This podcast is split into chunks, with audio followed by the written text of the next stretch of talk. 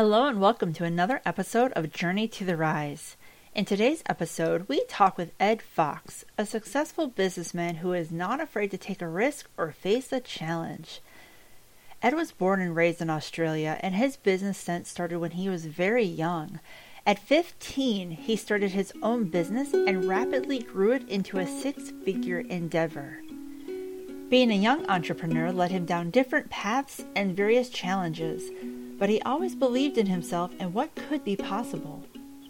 He also shares the success he experienced in his personal life when he met his wife, who he says is the most amazing person in his life. It is a super fun story that I had asked him in advance if he would share, as it is her tenacity and sass that grabbed his attention and led them to a lifelong partnership. Ed relocated to the States to be with his wife, and he goes into the challenges that he faced and the various barriers that he experienced with the English language. Even though his native language is English, there are words in the U.S. that we use that can be confusing to someone who comes from another country. This episode brings you a lively conversation, so let's get started. Please welcome Ed Fox. if you want to feel inspired by someone who is just super positive, uplifting, and very successful as an entrepreneur, this is your guy. I don't know how he even has time to breathe with all that he does with business and all his podcasts, and I can't just wait to dive in. Thank you, Ed, so much for being here today. Lucretia, thanks for having me. And of you know course. what? Um, I'll try and live up to what you just said. I think you will more than live up to it. You are absolutely amazing. And I just want to like dive right in. Where did you grow up? I was born and raised in the deep south. Yep, southern hemisphere. So uh, I'm an Aussie. Uh, Aussie by uh, birth, American by choice. Okay, that's what I like to say. Um, uh, Born and raised in Australia, met an American girl when I was 22, 1989, at 21, something like that. And then moved over to Wichita, Kansas in 1990 and got married and have lived there for 31 years. And then just recently moved to Bowling Green for a year and then got to move into Franklin, Tennessee. And so we're living in Franklin and loving every minute of it. Nice. But I tell people I, I'm, I, I grew up in Australia, but I got here as quick as I could because I wanted to learn how to say "G'day, y'all." right. We all should be saying "Good day, y'all." I like the I like the flow of that. I I might be picking it up. there you go. What was it like growing up in Australia? Oh, you know, everybody thinks you got a kangaroo as a pet, and you know the spiders are the size of your head, and I never saw a spider the size of my head until I got on Facebook in America. That supposedly was from Australia. I don't know. But I have seen spiders the size of my hand. They're like uh, friendly spiders. They're like huntsmen that eat the bugs. They don't. They're not poisonous. Um, of course, I don't want one crawling on my face. But uh, so growing up in, a, I mean, the biggest thing about Australia that I find different than America is Americans work too dang hard. It's like you're on a stationary bike pedaling harder and harder and harder, trying to go somewhere. And then you stop and take a minute, like what COVID allowed us to do, and we look at the bike and go, this ain't the vehicle that's going to get me where I need to go. So I, I don't know if that analogy makes sense, but Australians yeah. are kind of like laid back and casual. They'll work hard briefly, They'll work hard briefly for a lot of years, but they'll also take the time to have a break and enjoy it. And, you know, so that, that's been the biggest transition for me, but I, I love working. I, I, mean, that sounds weird. I'm, I'm lazy and I, I, was born lazy and recently had a relapse. My wife hates it when I say that. Uh, but uh, but I, I, like working hard at helping others because then it's not work, right? If you enjoy what you do, you don't work a day in your life like you and I could do a podcast every day and that would never bother us. It could be an eight hour podcast. Like we would just have fun talking to people and learning from people and, and just learning new things. Um, so that's what I like to do. So I, I, I love America. I love, I love Tennessee. I love Kansas. I love Kentucky. I'd probably prefer to be in this area than on the coasts, but you know, to each their own. Yeah, absolutely. And I agree. I think Americans do have that. We must work, work, work, work, work. I was just talking to someone a few days ago about how people work their their lives until they're 65 and the average age of death is 78 like they don't leave much time to and by the time you are 65 you're so broken and tired it's hard to really enjoy the last few so yeah i completely under understand that um what kind of kid were you? Like, were you out playing? You said you didn't have a kangaroo, so we squashed that that uh, idea. But like, yeah, were you up? Were you more of an indoor cat? Or you an outdoor cat? Um, I wasn't a cat guy. Um, I like I like I wasn't a cat guy until I got I, I got a cat in. We needed a barn cat because we bought 15 acres Pardon me, I don't know where that's coming from. And uh, this cat is more like a cat dog. Uh, when I walk across the property, the cat follows me, whereas the dog just lays on the porch going, ah, couldn't be bothered. So I was more like that dog. I was like a couldn't be bothered dog. Um, so I, my favorite day in Australia growing up as a kid was lying on my bed reading books. Oh, go outside and play. Mom, I have no one to play with and I don't want to go outside and play. I want to read a book. Yeah. So that was that was kind of my um, my choice. Uh, given the choice, I would rather read books or watch television or go to movies than necessarily play or do physical activities. Although, if you gave me a cricket bat and a cricket ball and we could play a game of cricket, I would play cricket all day long as long as I had people to play with. So that was my sport of choice. Although I played a bit of rugby, I'm a big guy, so rugby worked for me too. Uh, but I always preferred the chess-like strategies of a of a cricket match as opposed to um, some of the other sports like tennis or swimming. You know, Australians get a really good reputation for for swimming. You know, look at the Olympics; the Aussies are always in there in the mix in the in the uh, medals and tennis, they're pretty bloody good as well. So, uh, but those those for me, give me a game of cricket, I'm all there. How old were you when you started playing cricket? Oh, seven. You know, we'd play we'd play in the backyard. We'd play sort of like sandlot uh, baseball, right? Just you know, you just need a stick and a few bases to play. Well, cricket's the same thing. You just need a tennis ball and a plank of wood off the back fence, so you can use it as a bat because a cricket bat is is flat and wide so uh, started playing at seven, and then moved over here. Bought a piece of property in 2003 and built my own private cricket field, and hosted about I think 10, 15 years of games. My son wow. went on to play for the US under 15 and 19 teams. Uh, traveled the world doing that, and then went to work for ESPN as a cricket editor. So I've lived vicariously through his cricket uh, career. Yeah. Um, and we still play. In fact, we, uh, this uh, this July, uh, end of June, early July, Australia is playing England in the home of cricket. So think of like Yankee Stadium for cricket in England, and so we're going to go over and watch that game over there. That's something that we've always wanted to do, and we just decided that this is the year to do it. So nice. It'll be fun to go together and do that. Yeah, that'll be amazing. I love that. Now you started pretty early as an entrepreneur. Now, if I remember correctly, uh, you started business with like 80 bucks. How old were you and can you share that experience with us? So, okay. So I did. I left school at 15. In Australia at the time, you could leave school at 14 and 9 months if you had a job to go to. And I said to my dad, I said, Oh, dad, I'll come work for you. He says, You wouldn't work in an iron lung. I had no idea what an iron lung was. I was thinking like an Iron Maiden, like a torture device, you know, not one of those like ones that help you breathe, right? So I didn't know what an iron lung was. But as a 15 year old, I thought I knew it all, right? And I said, okay, well, fine, I'll start my own business. He's like, it's going to take money to start a business. How much do you have? I said, I got 80 bucks. He said, rolled his eyes. Mum rolled her eyes. I said, okay, fine, I'll show you guys.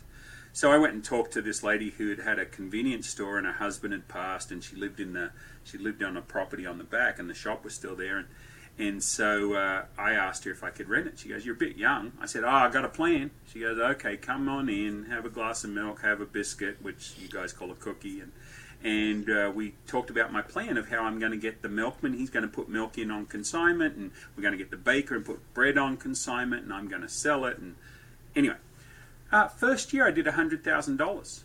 What? 1983. hundred thousand dollars in 1983 meant something. Um, but you know, I, like to think, you know, I put my hands on my chest and say, "Oh, I did it all myself." I didn't. I every every vendor was an old guy or an older lady, and they all wanted to support this young kid. They all wanted to see him succeed, even in spite of himself, because he was an idiot and he didn't like really working hard and and he didn't really know what to do. Uh, but mum and mum and dad helped. I thought they didn't help, but they helped immensely. And so anyway, we grew it to hundred thousand, and I didn't know how to do taxes. I didn't know how to do any of that. And mum and dad came in and said, "Look, let us help you." And I'm like 60-40, and I got the look. I said, "Okay, 50 fine. And so the next year it was 300,000. Ah, yeah, so Edward was holding it back, not growing it forward. But anyway, we built it up to 300,000. Then I got the idea uh, of putting in video movie rentals. This is 1985, 1986, still fighting with beta and VHS cassettes. And dad had a uh, friend that was uh, debt free, had his own house, was looking to invest. And I talked him into spending $20,000 on video movies and uh, video cassettes. And we did those, and we would rent them out until midnight. So we were the only shop open. And so I worked that because they didn't want to work late. And so after five years, we'd built it up to like half a million dollars in volume a year. But we were burnt out. And so I moved north to Brisbane, they moved south to Sydney, and we sold the shop. But yeah, so that was an exciting journey to go from nothing to $100,000 by myself, you know, quote, air quotation marks there because you realize that you don't do anything by yourself. You've got you've got a cast of characters behind you, helping you, pushing you, encouraging you. Um, but you know, I still I still took the jump. That's really what I'm most proud of. Is a lot of people want to start a business and just never get it done. A lot of people want to start a podcast, Lucretia, and never get it done. Right, and so you're taking that step too. So that's exciting for me. Always been a big supporter of people that get off their butt and go do something. I absolutely love that.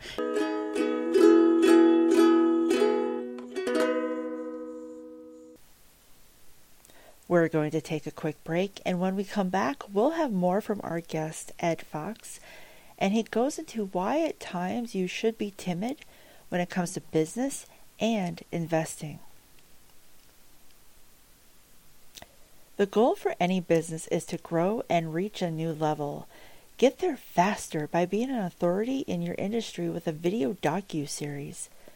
Using video, you can showcase you, your business, your staff, products, services, and your why. Building relationships is key, and a high quality video can give existing and potential clients a way to get to know you. It also allows you to build a connection that results in increased sales. If you would like to know more about how you can enhance your business with video, please go to girlbossproductions.com today. Welcome back to Journey to the Rise. We continue our conversation with Ed and we talk about how he got started with Trade Bank and the benefits it brings to business owners. Now, how did you talk someone who's selling milk to do consignment? Like, how did that conversation go over? Were they like, "Yeah, absolutely, you, you we're, we're we'll hop on with consignment"? Right. So it was really funny because uh, his name was uh, R. A. Lean, L E A N, and he was lean. He was uh, to me as a 15 year old, he looked like he was 120. So I don't know. He could have been 45. Who knows? You know. But uh, but he was he was older. He was bald, like the hair, hair tufts on the sides, and he could carry a milk crate, and you'd see those muscles bulge. You know, I, it wasn't a guy I was going to mess with or rip off either. So I said, "Oh, Mr. Lean, Mr. Lean, I'm going to open a shop. Would you put milk in there?" He says, "Well, Edward," and patted me on the head. You know, I'm 15, but he pats me on the head, and he says, um, your dad was always your mum and dad are always bouncing checks. I said, yeah, well, dad's been sick. You know, it's hard to pay a big milk bill. There's five of us. We, you know, drink and eat and and eat a lot, of, drink a lot of milk, eat a lot of cereal. He says, yeah, I know, I know. He says, I don't mind. You guys always catch up, but he says, I can do that with two liters of milk a day, but I can't do that with a hundred liters of milk a day. I said, oh, that makes sense. I said, well, what about this? I got the fridge from the bottling, the Pepsi company. They said I can put milk in the bottom there. I said, what if you put the milk in on Monday? I sell whatever I sell on Monday. The money's in the till, and I pay you that in cash on Tuesday. So I felt like the Popeye Wimpy's burger, you know, when he says, "I'll gladly pay you for a hamburger. Uh, uh if I can get a hamburger today, I'll gladly pay you on Thursday, right?" And uh, he said, "Okay, let's try that." And so for the first ninety days, I paid for the milk that I sold every day and that's and he said, "Oh, this is working out pretty well. I'm happy with this." He says, "Would you like me to get you the bread guy?" And then he got me the orange juice guy, and he got me the lollies, uh, candy, like the single. used to be able to make a bag of candy for kids, you know, and we call them lollies. And so you do a twenty cent bag, a ten cent bag, a fifty cent bag, and, and they put it all in on consignment. The only guys that wouldn't deal with me, Coca Cola. Coca Cola wanted cash up front. And guess so guess what drinks we didn't have in our shop? No Coca Cola. So I became a Pepsi guy. Um, so that changed when I had some money coming in. We had to have Coke because you know half the audience wants Coke, half the half the customer base wants Coke, half of it wants Pepsi. So, but yeah, so it was just a matter of having a conversation. If you can, if you can bring two people together and have a conversation where it benefits both of them, and and make a deal that works out, then it's going to happen, and that that's what happened. That's amazing. Absolutely love that. And I love that he was willing to support you and give it a shot and then realize it was being successful and bring others in to go into the same system to help you continue to grow and succeed.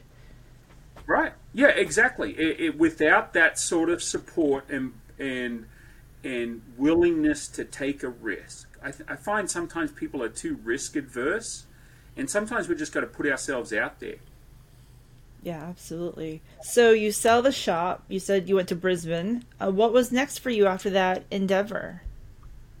Well, in Brisbane, I was working uh, duty free. Oh, before I went to Brisbane, I actually got involved in a multi level called Amway and had been one of the most uh, the youngest most successful builders of Amway in our organization in my part of the country and put like 800 people in my downline in the first 4 months and I was a guy that didn't like to stand up in front of people and talk. I know that's hard to believe now, but back in the day, I was the kid in eighth grade that hid in the library because I couldn't talk to anybody. My best friend was a librarian, so she let me hide out there during recess and lunch and stuff. But again, I, I like reading books. Like I would devour virtually any type of book, uh, and I read at a lot higher level than my age group. So you know, as a as an eighth grader, I'm reading Alistair MacLean and John le Carre, or however you say that, and, and Ian Fleming, and you know, I'm reading all of this stuff and, and having a blast. There was no Harry Potter back in the day, although we had, you know, we had Lord of the Rings, but I couldn't get into it.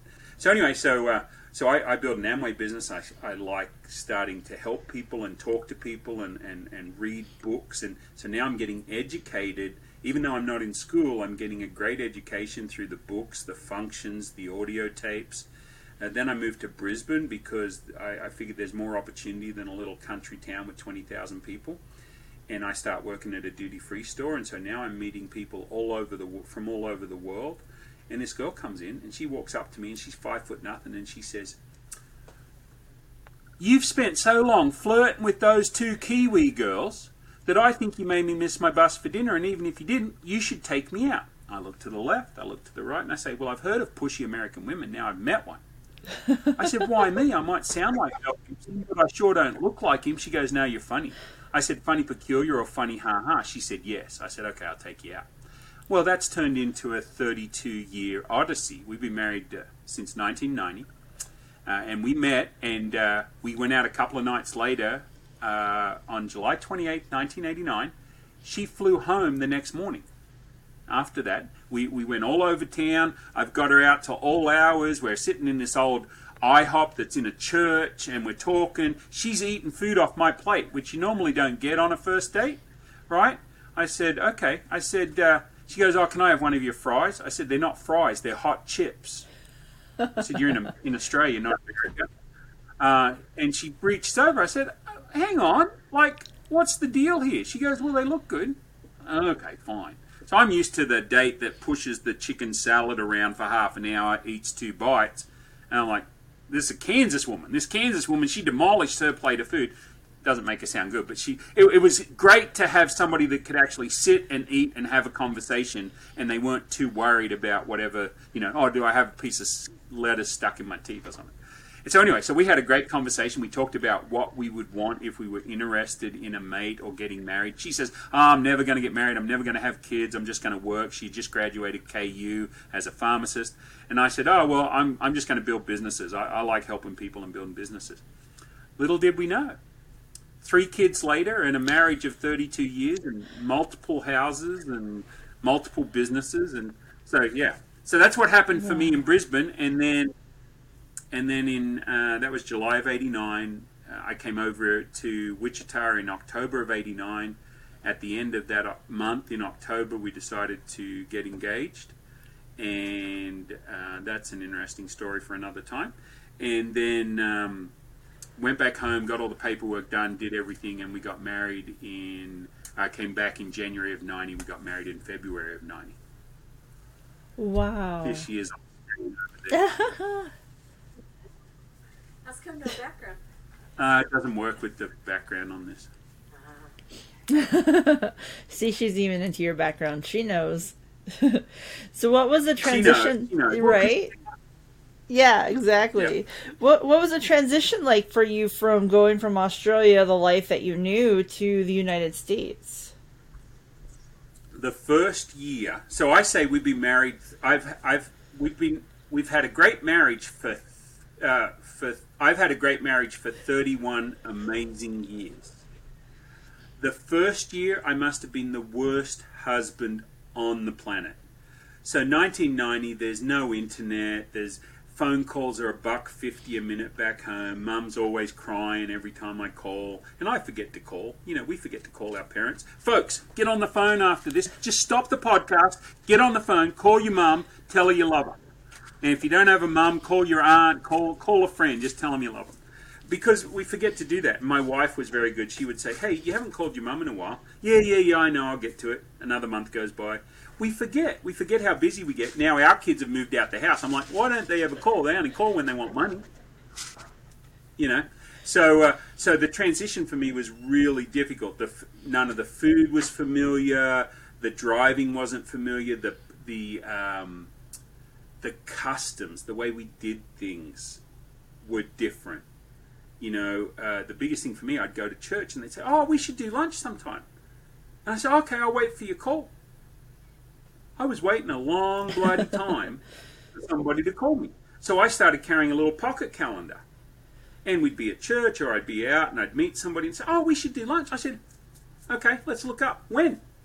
They're like, Oh, well, well, look, I'd have to go look at my calendar. And finally, I go home dejected and I tell my wife, I'm like, Everybody says they want to do lunch with me, but nobody actually wants to do lunch with me. Do I not use the right deodorant or what? you know, and no, what they're saying is that hey, they they enjoy you as a person. They'd like to be around you. Uh, and if you happen to be in the same restaurant at the same time and they're not busy and there's room for you to take a seat, that they would gladly invite you to lunch. It's not. It's not. It's nothing bad. I said no. Nah. And once I got a, you know, once we went to smartphones, when was it? 2004, 2007, and you could have your calendar on your phone and you could like book appointment. That that helped me a lot. So it was just differences, the way we said things, the way we did things. I got in trouble at church one time. My kids are little and they're running around. I said, Hey, you kids, stop mucking around. And the little old lady comes up to me and she says, You can't say that at church.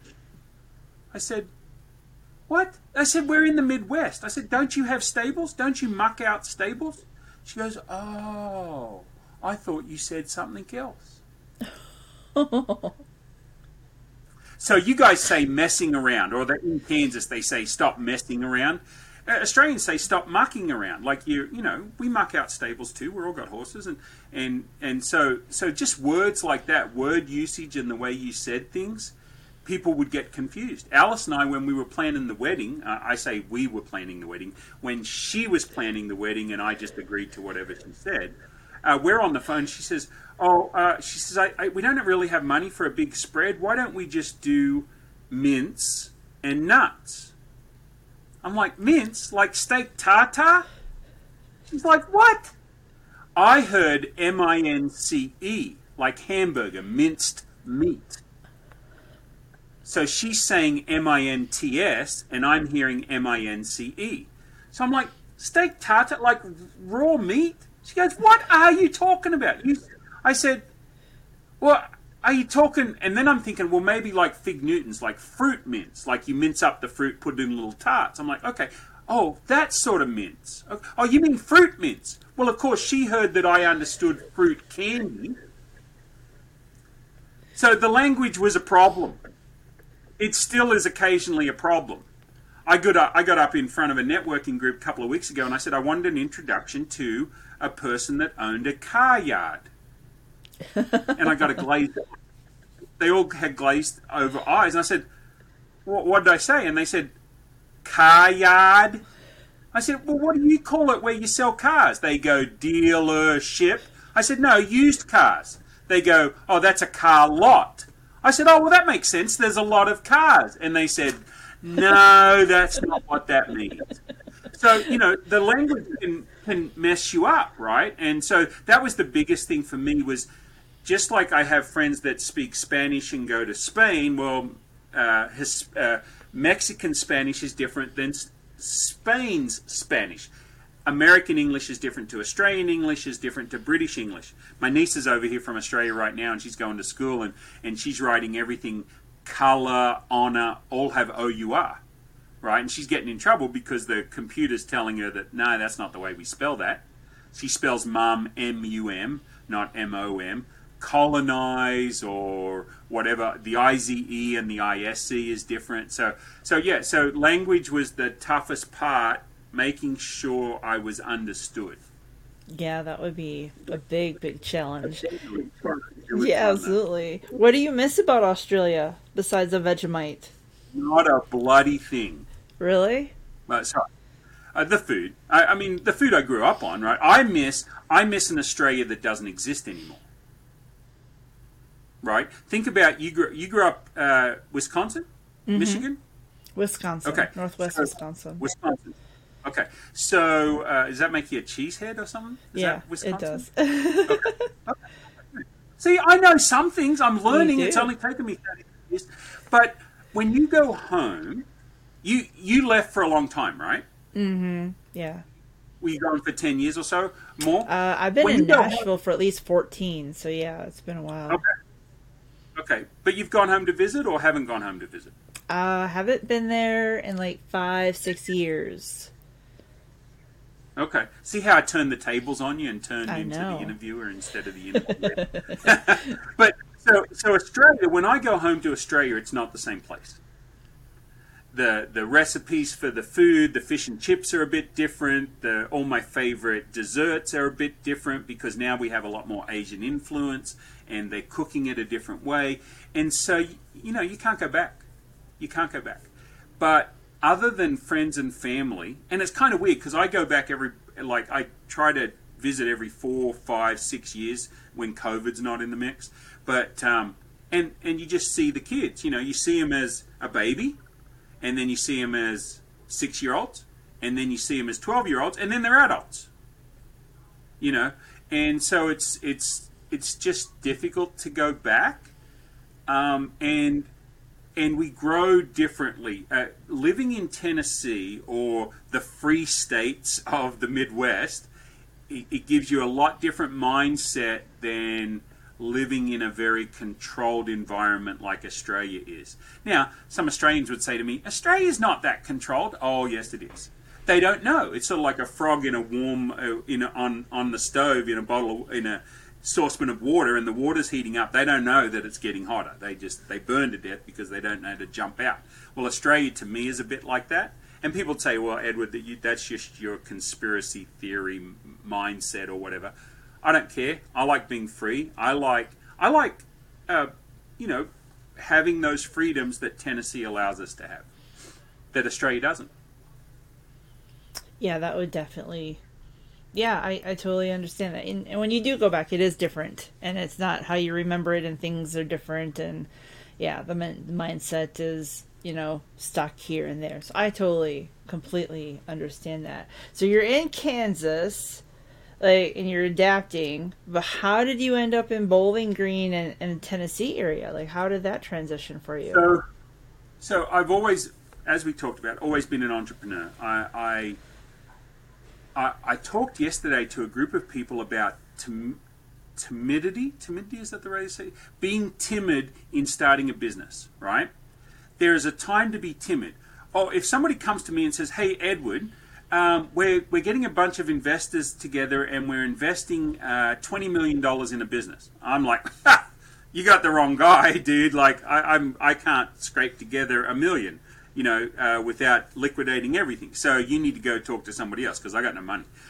Um, but I talked to them about the fact that when you build a business, you have to look at that. If, if, if you're trying to start a business and it's going to take you $4 million to start, that's a business that you've got to be timid about and have all your I's dotted and all your T's crossed.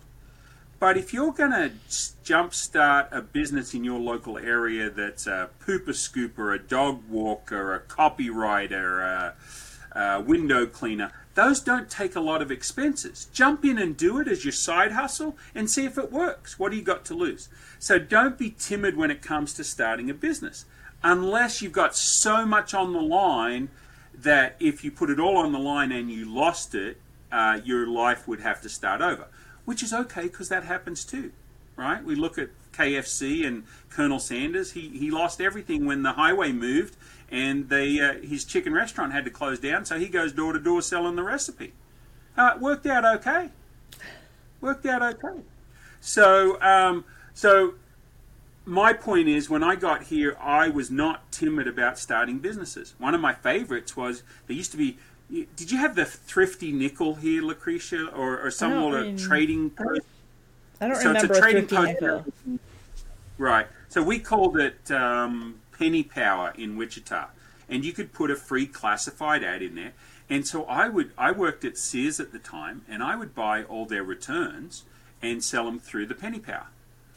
And I made great money doing that, and it didn't really cost me anything. I'd buy. I'd buy four of the same camcorder uh, that you know they they bought from Sears. You know, Sears was notorious at taking anything back.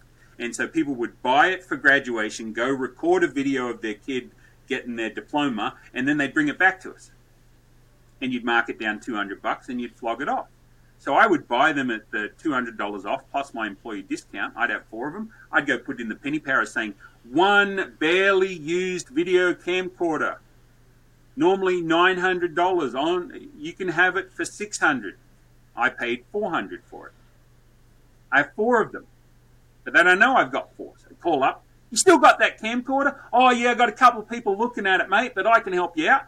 They would come and buy that camcorder. And so I made, my wife's like, what are you bringing home four camcorders for? What do you got 11 VCRs for? What do you got 14 TVs for? And I sold them all within like two nights of buying them. Um, and so I love doing that sort of stuff. And then I, uh, I bought Pokemon cards and I set up at the flea market and I sold a bunch of Pokemon cards. Uh, then I started doing tournaments. We made $100,000 a year doing Pokemon and Magic the Gathering tournaments. What? Uh, and that was a good run. We did that for. I'm sorry, IRS is listening. We made no money whatsoever. Zero dollars. We made no dollars. We would drive down to Dallas. We would book out a hotel. We'd have a thousand kids show up. Uh, this happened every couple of years, and they would drop thirty bucks. So that's thirty thousand dollars. You'd have about ten thousand in cost. You'd walk away with twenty thousand. Um, and you'd do four or five of those a year, or you'd do smaller ones where you made about five thousand an event. Now you spent most of it on doing cool stuff with your kids, you know. So like we, while we're down in Dallas, we go to Six Flags, we do that stuff. But you got bricks of cash. You know, we were dealing. Basically, we were dealing legal crack by dealing Pokemon cards, and I, we called it we called it uh, um, Pokey Crack or something like that because you would sell a pack of Pokemon cards, they would build a deck, they would play, and then they'd come back, Mister, Mister, and that and the person saying Mister could be seven or seventy. It didn't matter. We had the whole age group. I love doing that, and all my kids grew up playing those sort of trading card games and stuff. And so I've always fallen into these businesses that have made good money because once you take care of the customer and you give the customer a good experience, they love it, you know. And so, so anyway, it's just a progression of considerably larger uh, businesses until uh, I bought I bought six franchises of the Coffee News, which was a cheap uh, advertising franchise in Wichita. That led me to buy uh, a trade bank franchise in Wichita. We built that up to number two in the nation. And so that takes us up to 2019, uh, 2020. COVID hits. Uh, you know, people think some people think it's the zombie apocalypse, it's the end of the world, whatever. Uh, it's just another thing we're dealing with.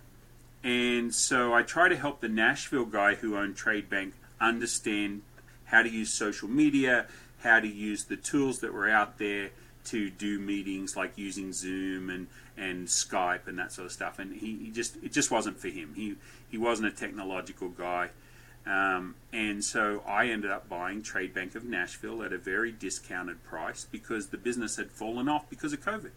And so Trade Bank is a business to business barter exchange that is a, a, platform that we use an app for that allows businesses to barter their excess time or their excess product or just to get new customers that they would never otherwise see because um, nobody likes to pay full price, right? So if you're a business owner and you've got bottles of water, and I could swap bottles of water for hot dogs, would that be better if you're hungry and you want a hot dog and you give them a bottle of water? Would it be better to give them the bottle of water, or would it be better to give them cash out of the pocket? The bottle of well, water. the bottle of water costs you 50 cents of water. Right. So knowing your cost of goods sold as a business owner and trading either your time or your product for things you want without spending cash, man, that saves you thousands. You still got to declare it to the IRS, still pay your taxes on it. Give to Caesar what is Caesar's. You know, pay your taxes on it. I'm not saying I'm not uh, suggesting that you should circumvent that.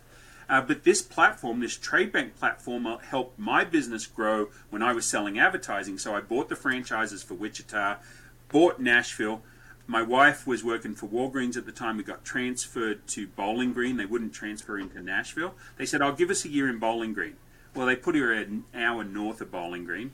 That was tough. So I'm driving. I'm driving to the office in Goodlettsville, living in Bowling Green. She's living in Bowling Green with me, thank, thankfully, and she's driving an hour north to Leitchfield, Kentucky.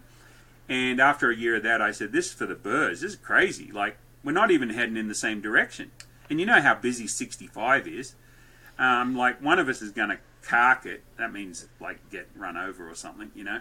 And uh, and so she asked for a transfer. They say no. So she looks for other opportunities. God was amazing. We found a place down in Franklin. We signed the lease. She had left uh, Walgreens. And then uh, somebody from Kroger calls her and says, You know, you put in an application for Murfreesboro and Thompson Station, but we need somebody at the Franklin store. Would you be interested in interviewing for that? No. Thank way. you, God.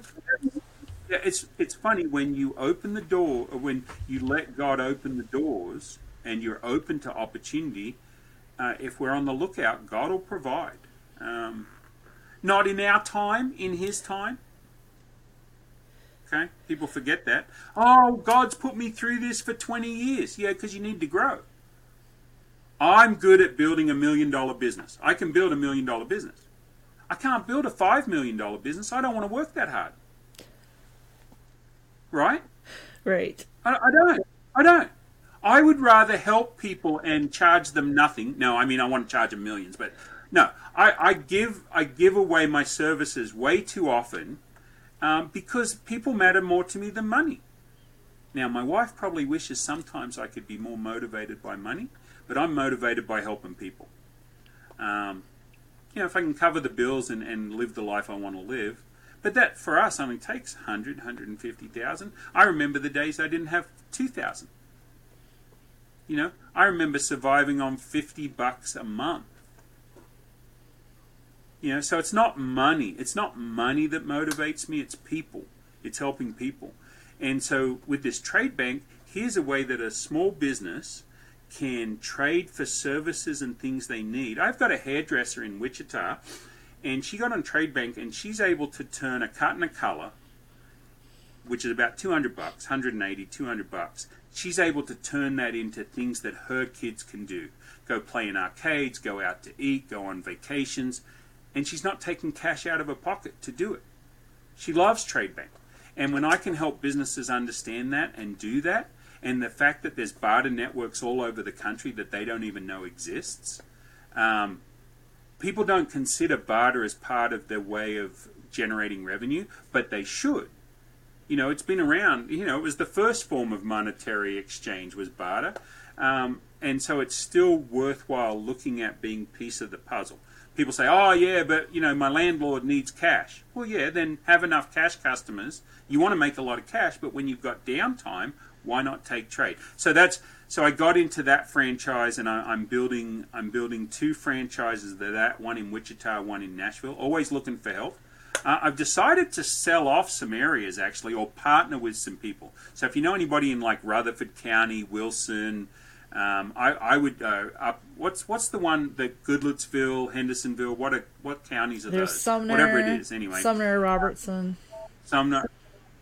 Right. So what I'm thinking of doing is if I've I've put up the money if somebody else needs an opportunity, they can partner with me for a few grand and take 50% of all the revenue. Um, because 2 million people across Nashville is just too big. Well, I'm never going to get to Goodlettsville and Lebanon on a consistent basis. So I need somebody out there. I'm never going to get to Dickson on a consistent basis. I'm never going to get to, is it Cheatham County on mm-hmm. a consistent basis. Me, it's going to be Williamson County, and then maybe over towards Murfreesboro.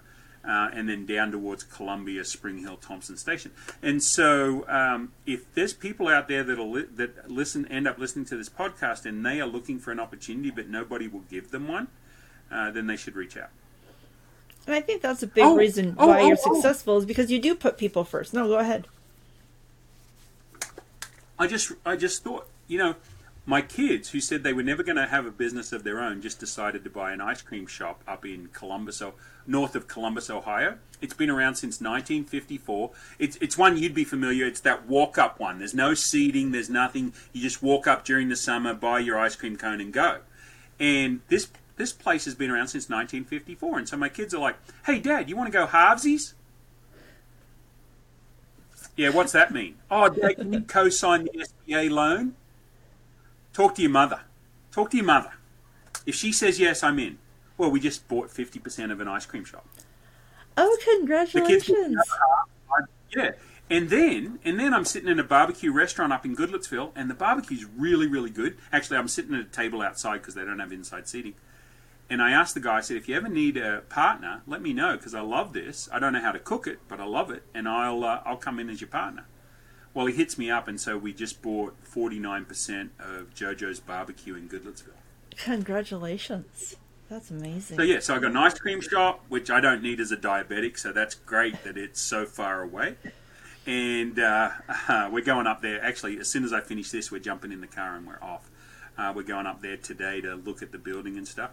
And then. Um, and then the barbecue place, you know, if I stay away from the sauces, I'll be good as a diabetic. But anyway, so JoJo's barbecues, uh, the, the sources are going to be in Kroger, Dollar General, and Cracker Barrel at some point. We hope that that deal is in the works, and then um, and then I'm growing Trade Bank, so that's cool. So anybody that wants to talk business, I'll get on a Zoom and talk business with them. Or if they want to buy me a coffee, we can go to Just Love Coffee. I love that place. Is that your favorite coffee um, shop in Nashville?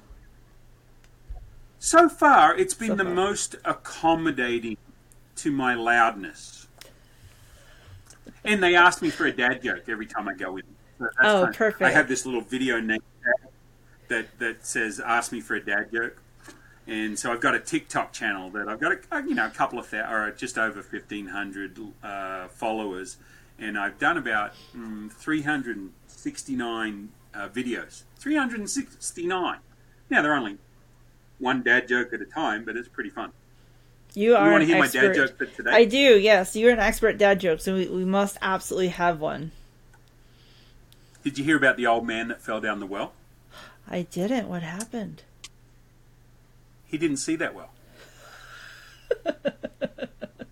that works on two levels, right? Uh, oh, you, you ever raise chickens? Yes.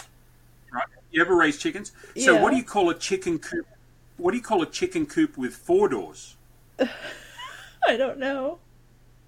A chicken sedan. Did you hear about the Norwegian Navy? They're no. putting barcodes on all the warships. So when they come back into the ford, they come back into port, they can Scandinavian. Scandinavian. I had a lady tell me that that she didn't understand what Scandinavian meant. I said, you know, Scan. She goes, yeah, but how is that funny? I said, Scandinavia, Norway.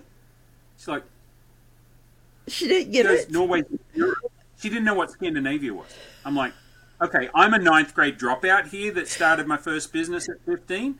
You look like she's driving an Escalade. She's well polished. She's got pearls. She's probably highly educated trophy wife, but she's probably gone to college, right, to find the husband. She's not dumb. She's not a blonde. She was brunette, and she didn't know what Scandinavia was. I said, "Is it my accent?"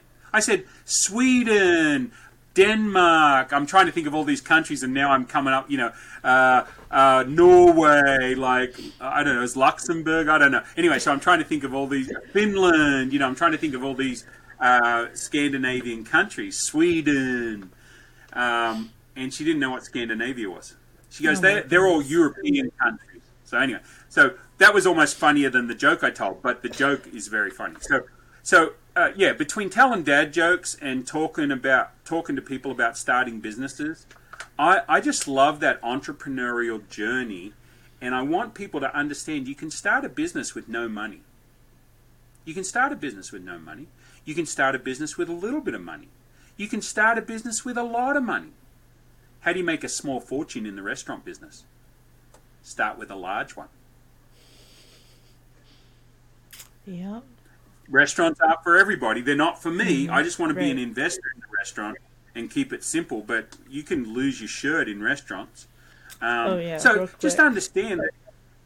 Right. But if you, you know, if it's a thousand. So I always look at it this way, and I alluded to this a little bit earlier. If you go to start a business, you're a photographer, right, Lucretia? You, you, you write and you take photos. You have a cert. What costs you more? Being able to write or being able to take photos? Initially, take photos because you need the camera. Right, because you can write on a notepad, right? You can get started. Now it's good to have a, a notebook or whatever, but shoot, you can buy a. I bought a Chromebook on Amazon the other day for eighty-eight bucks, and then I go into Google Drive, and it's got this cool tool. So I've written two dad joke books that are on uh, on Amazon, or I've compiled two dad joke books. But I love the fact I can go into Google Drive, I can hit uh, voice recording on a document and it'll just write what I say and then I just go and edit it. So you don't need a lot of money to be a writer, right? You need some skills, but you don't need a lot of money.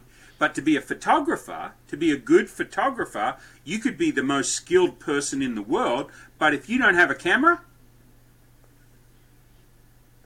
now, I know some of us uh, think we're the best photographers ever with our iPhones and Androids, and the, and quite honestly, the lens on my Android is way better than my Pentax when 1000 from back in the day. Uh, Yeah, but come a my long point way. is that it takes several, even even the cost of the phone. Let's call a phone fifteen hundred dollars.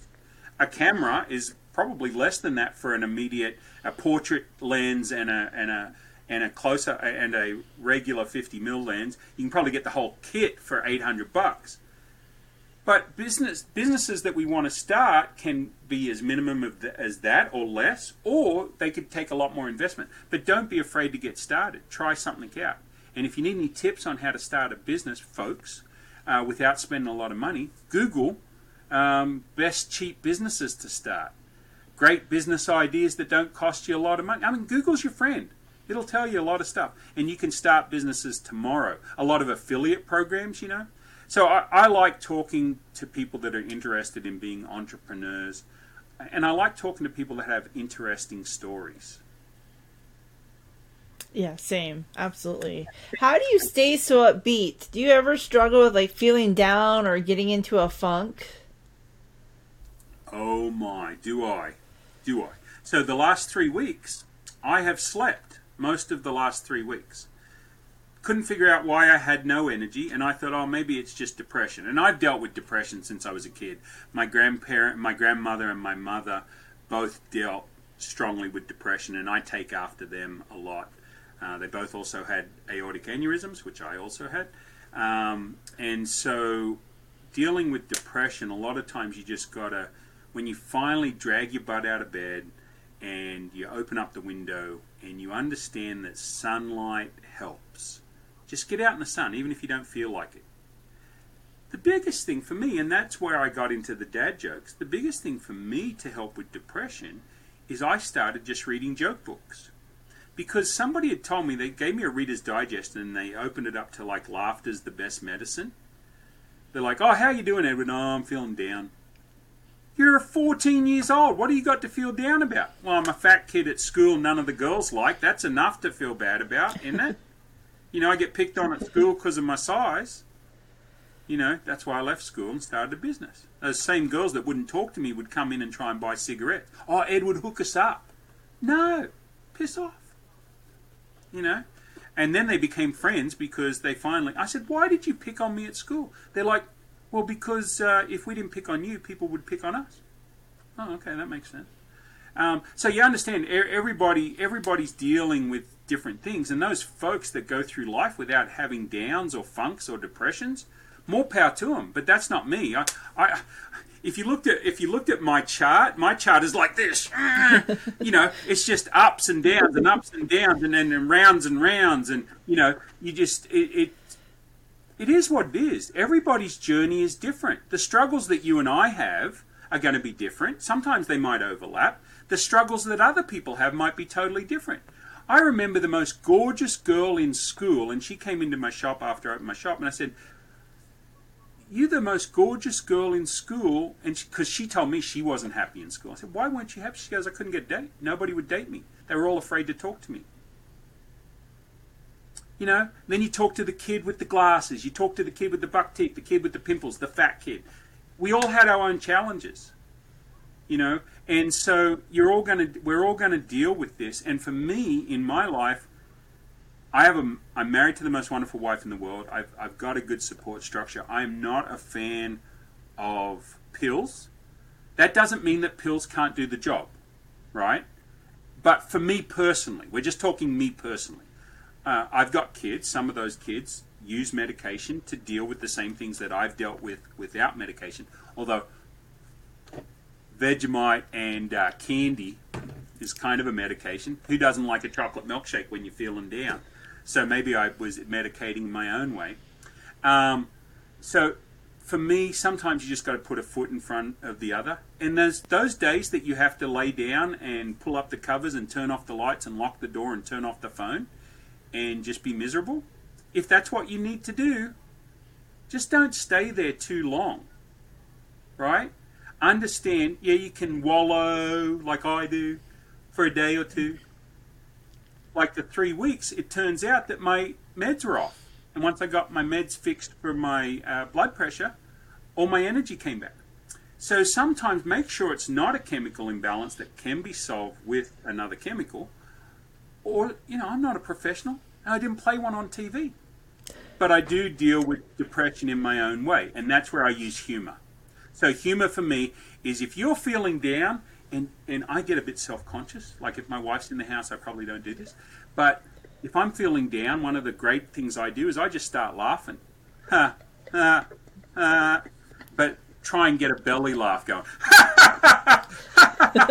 when I do that, even though I don't want to feel good, the hairs stand up, the the the blood. Keep, I, I don't know. There's probably technical terms for that, but for me, that's one of the ways I combat um, the funk and the funk happens often. You know what? It's just uh, what is that? Hello, darkness, my old friend. I, am not a singer, yeah. but you know, I think of that line that he's always on my shoulder. He's always on my shoulder saying, "Oh, let me in, let me in, let me in." You're not worthy. You know the imposter syndrome, all of that sort of stuff. But if you're genuine, you're authentic. To me, authenticity is key. Um, I'm writing a book called "Be Authentic Unless You're a Serial Killer." then don't be that change. Because really, the, that title. It's really, thanks. It's meant to convey be authentic unless you're a jerk or an asshole. Don't be that. Change, right? Because we can all be that. We can all be a jerk. But we, we know, you and I know, sitting right here, whether we're serial killers or not. We know that, right? So don't be that. Be be authentic, but change if you need to. And so people go, oh, if you can't accept me for the way I am. No, I'm talking about from a business perspective, you need to change. And if you're not going to change, then you're not going to get the customers you need to see. You're going to get a certain type of customer that puts up with your BS. But you're not going to get the other customers that refuse to put up with your BS. So the only one that can change that BS is you, right? So if you give bad customer service and you're snarky at the cash register and that drives away customers, then don't be a serial killer. Change. Be authentic. Be the best authentic person you can be and change the parts that don't work in the business. You don't have to be fake. And so that for me works in life because I find I come across as a genuine individual. But that takes work. To be genuine, to be vulnerable, to talk about the things. How many people go around talking about how wonderful their spouse is? That doesn't happen enough. They might think it, but then when they get in a group of people, they've got to tear them down. They've got to say bad things about them to be in the same company that says that sort of stuff. I refuse to do that. Married to the most wonderful wife in the world, and that's trademark. And she is, I tell people, she's the second best thing that ever happened to me. Aw, I love that. What's the first? When I became a Christian, when I got saved, which she had a lot to do with too, because I came over here not a Christian. Um, so she had a part, you know, I, I, I tell the story. God looked all over the world for somebody that would get me on the straight and narrow. And uh, he looked all over Australia, all over New Zealand, all over the uh, all the other places, and he found this little girl in Kansas that liked koalas, and she wanted to go to Australia. So he's like, "Oh, I'll, I'll, I'll bring those two together." And she's strong enough; she'll she'll she'll work him out. It's worked out pretty good for me. That's awesome. I can't wait for your book. That's really exciting. I'm so excited about it. You need to keep me posted on that because uh, I'll definitely be getting myself a couple copies. You have a lot of podcasts. How many podcasts do you have? how have you started decided to start them? And what are they all? And I don't even know how you keep up with them. I was trying to listen to them all, and I'm like, ah, there's a lot of content here. I'm really impressed. Yeah, so most podcasts only get to seven episodes, is what I was told. And I said, well, I'm not going to get to seven episodes. But it seems like anything I do with a co host, we're only about 10 episodes. Anything I do myself, I, I like Nashville 2, I think I'm at 30 episodes, maybe. And I'm doing video and audio. Um, it, it, it only happens because of a team. I started doing it myself, and then I was able to use some barter dollars to get somebody to edit them for me. But they weren't editing the way you know. I it didn't have my flavor. They kept cutting out stuff where I stuffed up, where I made mistakes. Well, I wanted to show people authentic. You know, they weren't bad mistakes. I wasn't dropping f bombs or stuff. You know, whatever. But um, but I was being authentic, and um, and so I, I then my daughter said, "Hey, Dad, I'll help you if you'll pay me some cash and some trade dollars." I said, "Okay, great."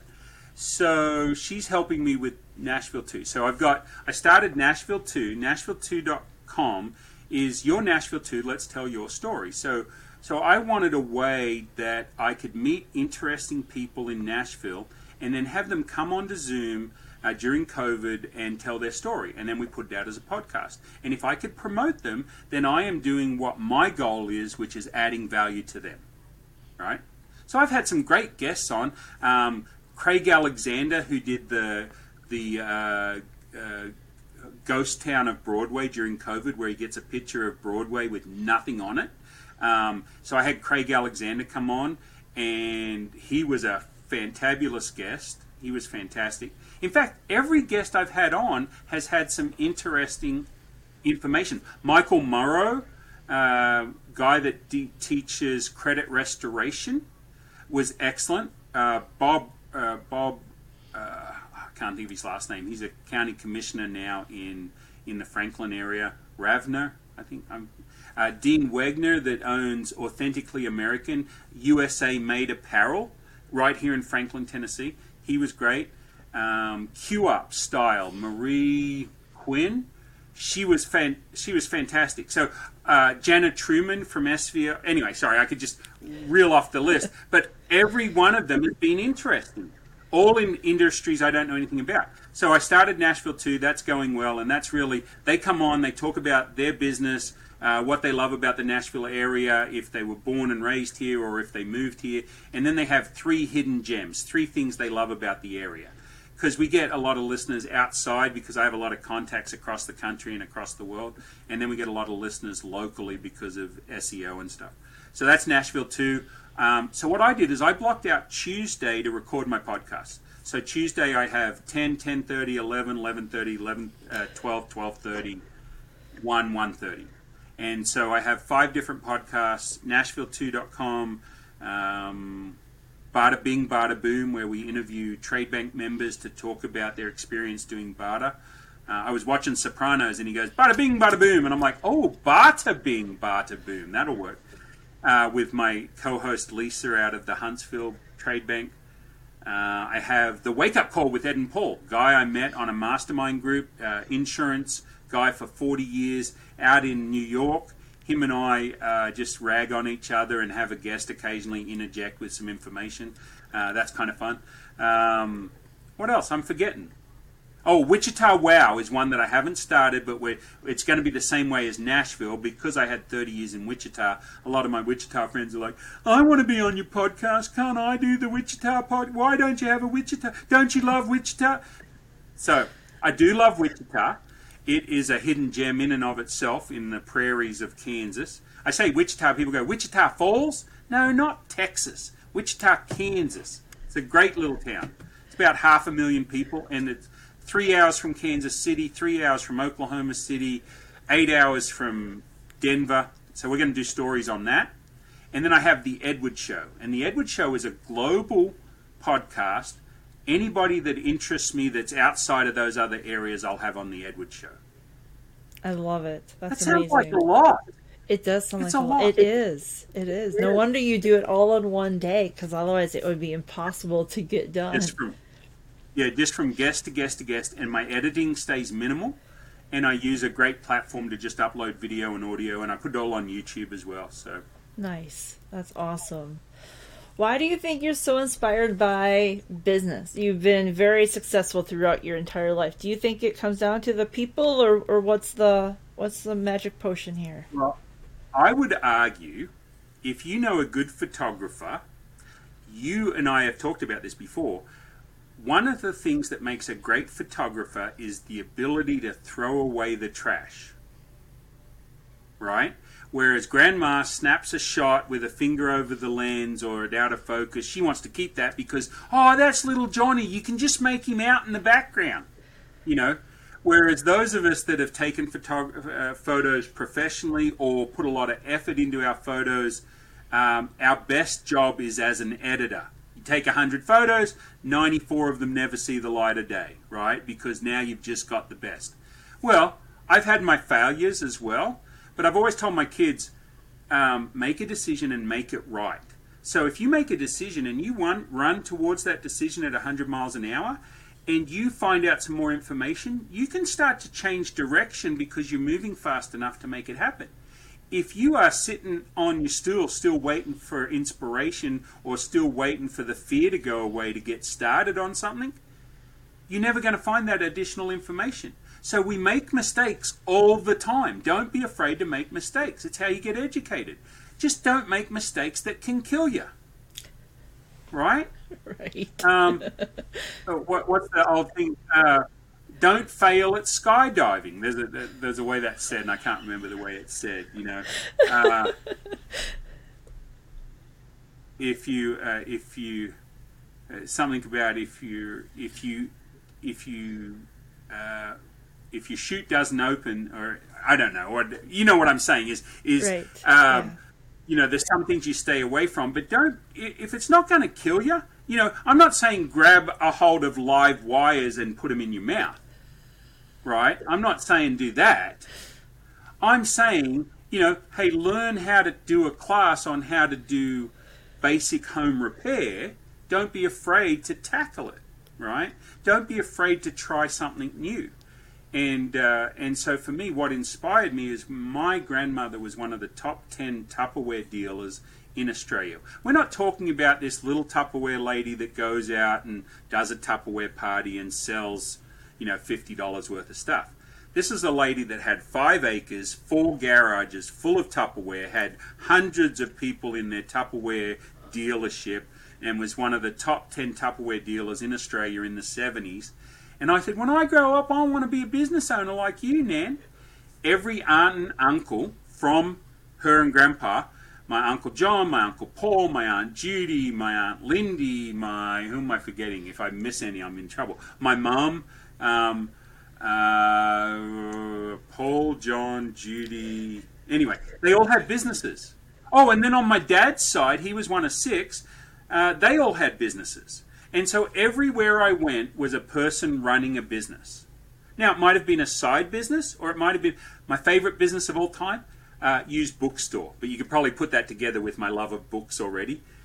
Never make any money because you barter, right? You'll trade. Like you bring in your old books, you trade them, plus you give me 10 cents on every book you want to take out, you know. So we would get lots and lots of books, and I would love to just sit there and read the books, right? Because I, I couldn't afford American comics, but I could read them. Always wanted like the Battlestar Galactica helmet and the jacket in the back of the 70s comics, and the footlocker full of army men for $1.99.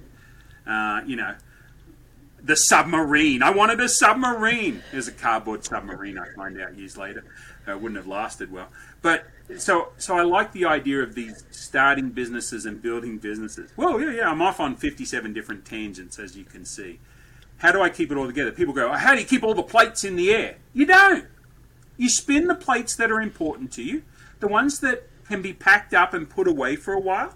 You take the plate down, you lay the rod down, you lay the plate down, you work on the ones, you focus where you need to focus. Sometimes it's family, sometimes it's business, sometimes it's health, right? You focus where you need to focus, but don't be afraid to spin an extra plate. What's the worst that can happen? It falls, it breaks. You go to Dollar Tree, you buy another one. Buck 25 these days. You know, so don't be afraid to spin plates. Not all of them are going to survive. Not all of them are going to grow. But don't be timid. If it costs you virtually nothing to start the business, uh, you know, if you can throw $100 at it and help a friend start a business and they lose that $100, if that's going to really, really hurt you, then don't give them the $100. So for me, I've had levels where giving somebody 10 bucks would have killed me. Like I didn't have 10 bucks. Right? And then over over the years, I've had times where I could give him a thousand dollars. I gave this kid a thousand dollars for a video camera. He wanted to start blogging and stuff before it was really a vlogging, before it was really a thing. Uh, three years later, I say, "Hey, am I ever going to get my thousand bucks back?" Oh, I had to sell the camera to fix my car. Well, yeah, but how does that? no. How does that affect not me not getting my thousand bucks back? Oh well, I don't have the camera anymore. Although I gave you a thousand dollars to buy the camera, it's still given a thousand dollars just because you don't have the camera. So you know sometimes you give money away uh, for to build an investment and it doesn't work out. So that's one of those that didn't work out. I gave another kid three hundred dollars and that's turned into like fifteen thousand dollars in revenue so far. So you know it's not a lot of money, but it's kind of cool. You know. Uh, so businesses that you can start and helping people out, if you've got to put a hundred thousand into it, and that's going to hurt you, then don't do it. If you can put a hundred thousand into it and it really is a drop in the bucket for your level, then help someone out and start a business. Buy a, who knows? Who knows what that's going to turn into, right? If that's an opportunity to build a billion dollar business for hundred thousand dollars, you're going to be happy. If you got a, uh, an opportunity to build a fifty thousand dollar business for thousand dollars, you're going to be happy. So, so that for me, I, I love the I love that whole entrepreneurial family that I grew up in. The one, the people that amaze me most are people that didn't grow up in an entrepreneurial family that start a business. They just astound me. I want to talk to them all day long about how did you go from being an academic or a person that grew up with, with parents that taught to wanting to start your own business. You know that book Rich Dad Poor Dad by Robert Kiyosaki. Are you mm-hmm. familiar with that? Yeah, I've read it One a of couple the times. best books. Right, yeah, it'll change your life, or at least make you think about things differently. You might not even agree with him. Um, you know, is the house an asset or a liability? It's definitely a liability, but other people think otherwise. So, um, so that I, I did I answer your question? You did, yeah, absolutely. so I love talking to you. You have you're just so much information and you're just so motivational and, and uplifting and and real. You're very very real and authentic and I cannot wait for this book. Seriously, keep me posted. If you need Okay. a six podcast added to your very busy to do list, let me know. so Oh, people? Mm. I know, I'm saying. I'm just saying. We could have a lot of fun doing one. If someone is listening and they're like, man, this trade bank, I need to know more about it, um, or they want to find out about your podcast, like, where can they find out, find you, and how can they, like, sign up and just get more information? If they're familiar with Linktree, L-I-N-K uh, dot E-E forward slash Aussie Fox, and that's A-U-S-S-I-E-F-O-X. But quite honestly, if you put Edward Fox Nashville, Edward Fox Cricket, um, Edward Fox TikTok, uh, E-D-W-A-R-D-F-O-X, or Ed Fox TikTok, uh, I'm all over LinkedIn, Facebook, all the all the platforms, all the all the interwebs. You know, you can find me. Um, and if not, they can reach out to you, and you can feel free to give anybody my phone number, even telemarketers. You, folks, if you've got my phone number and you're listening to this, give it to telemarketers. I love talking to telemarketers. It's the best thing ever. You should try it, Lucretia. It's fun. You just go, oh yeah, I'll buy that. I'll buy that. Yeah, yeah, yeah. You get them all excited and say, okay, I'm a barter company. How do we make that happen? How do we barter? And they're like, what? I've not got one converted yet, but you know, one day. One day, you never know. You never know. That's right. Well, I know you have a road trip ahead of you. I can't wait to try that barbecue place we talked about. And if I'm ever going through that area of Ohio, I'm going to be swinging into that ice cream shop. I just appreciate you so much, and I appreciate how willing you are to take a risk and encourage others to pursue that risk because you it could lead to an amazing life. Well, exactly. And Alice took a risk on me. Who knew? She looked at this guy, this scruffy little guy, and said, "Oh, yeah, I'll spend the rest of my life with him." So she took a risk on me. So yeah, take a risk, people. Take a risk today. Go out and meet someone new. Send somebody a half birthday card, wishing them a happy half birthday. Don't do that every day. Nope. Thanks, Lucretia. Thanks for having me on. It was a I pleasure. I appreciate it. Yes, thank you, thank you, thank you. That's it with Ed Fox, the Trade Bank. Next week, we talk with health coach Tanner Scott. And the crazy thing looking back now is this doctor didn't say, hey, let's figure out what's causing this inflammation and fix that. He just said, hey, here's a pill. Take these steroids for a week, and then after that, take one of these pills every day. It should handle everything. And so I did that, and six months later, I was still having issues. And so that was kind of the point where I was like, I need to reevaluate things. I need to figure out what is going on here because I was 28 years old, something like that at the time. I was like, I just cannot imagine living my life in this state for forever. Like, I shouldn't be feeling this way as a 28 year old because I wasn't able to do anything active. I was suddenly like on the Hey, thanks for listening to Journey to the Rise. Please do follow us on your podcast app so you have the latest episode downloaded. If you want to follow us on Instagram, our account is at Journey to the Rise Podcast. This episode was researched, produced, and edited by Girl Boss Productions. I'm Lucretia, and you've been listening to Journey to the Rise.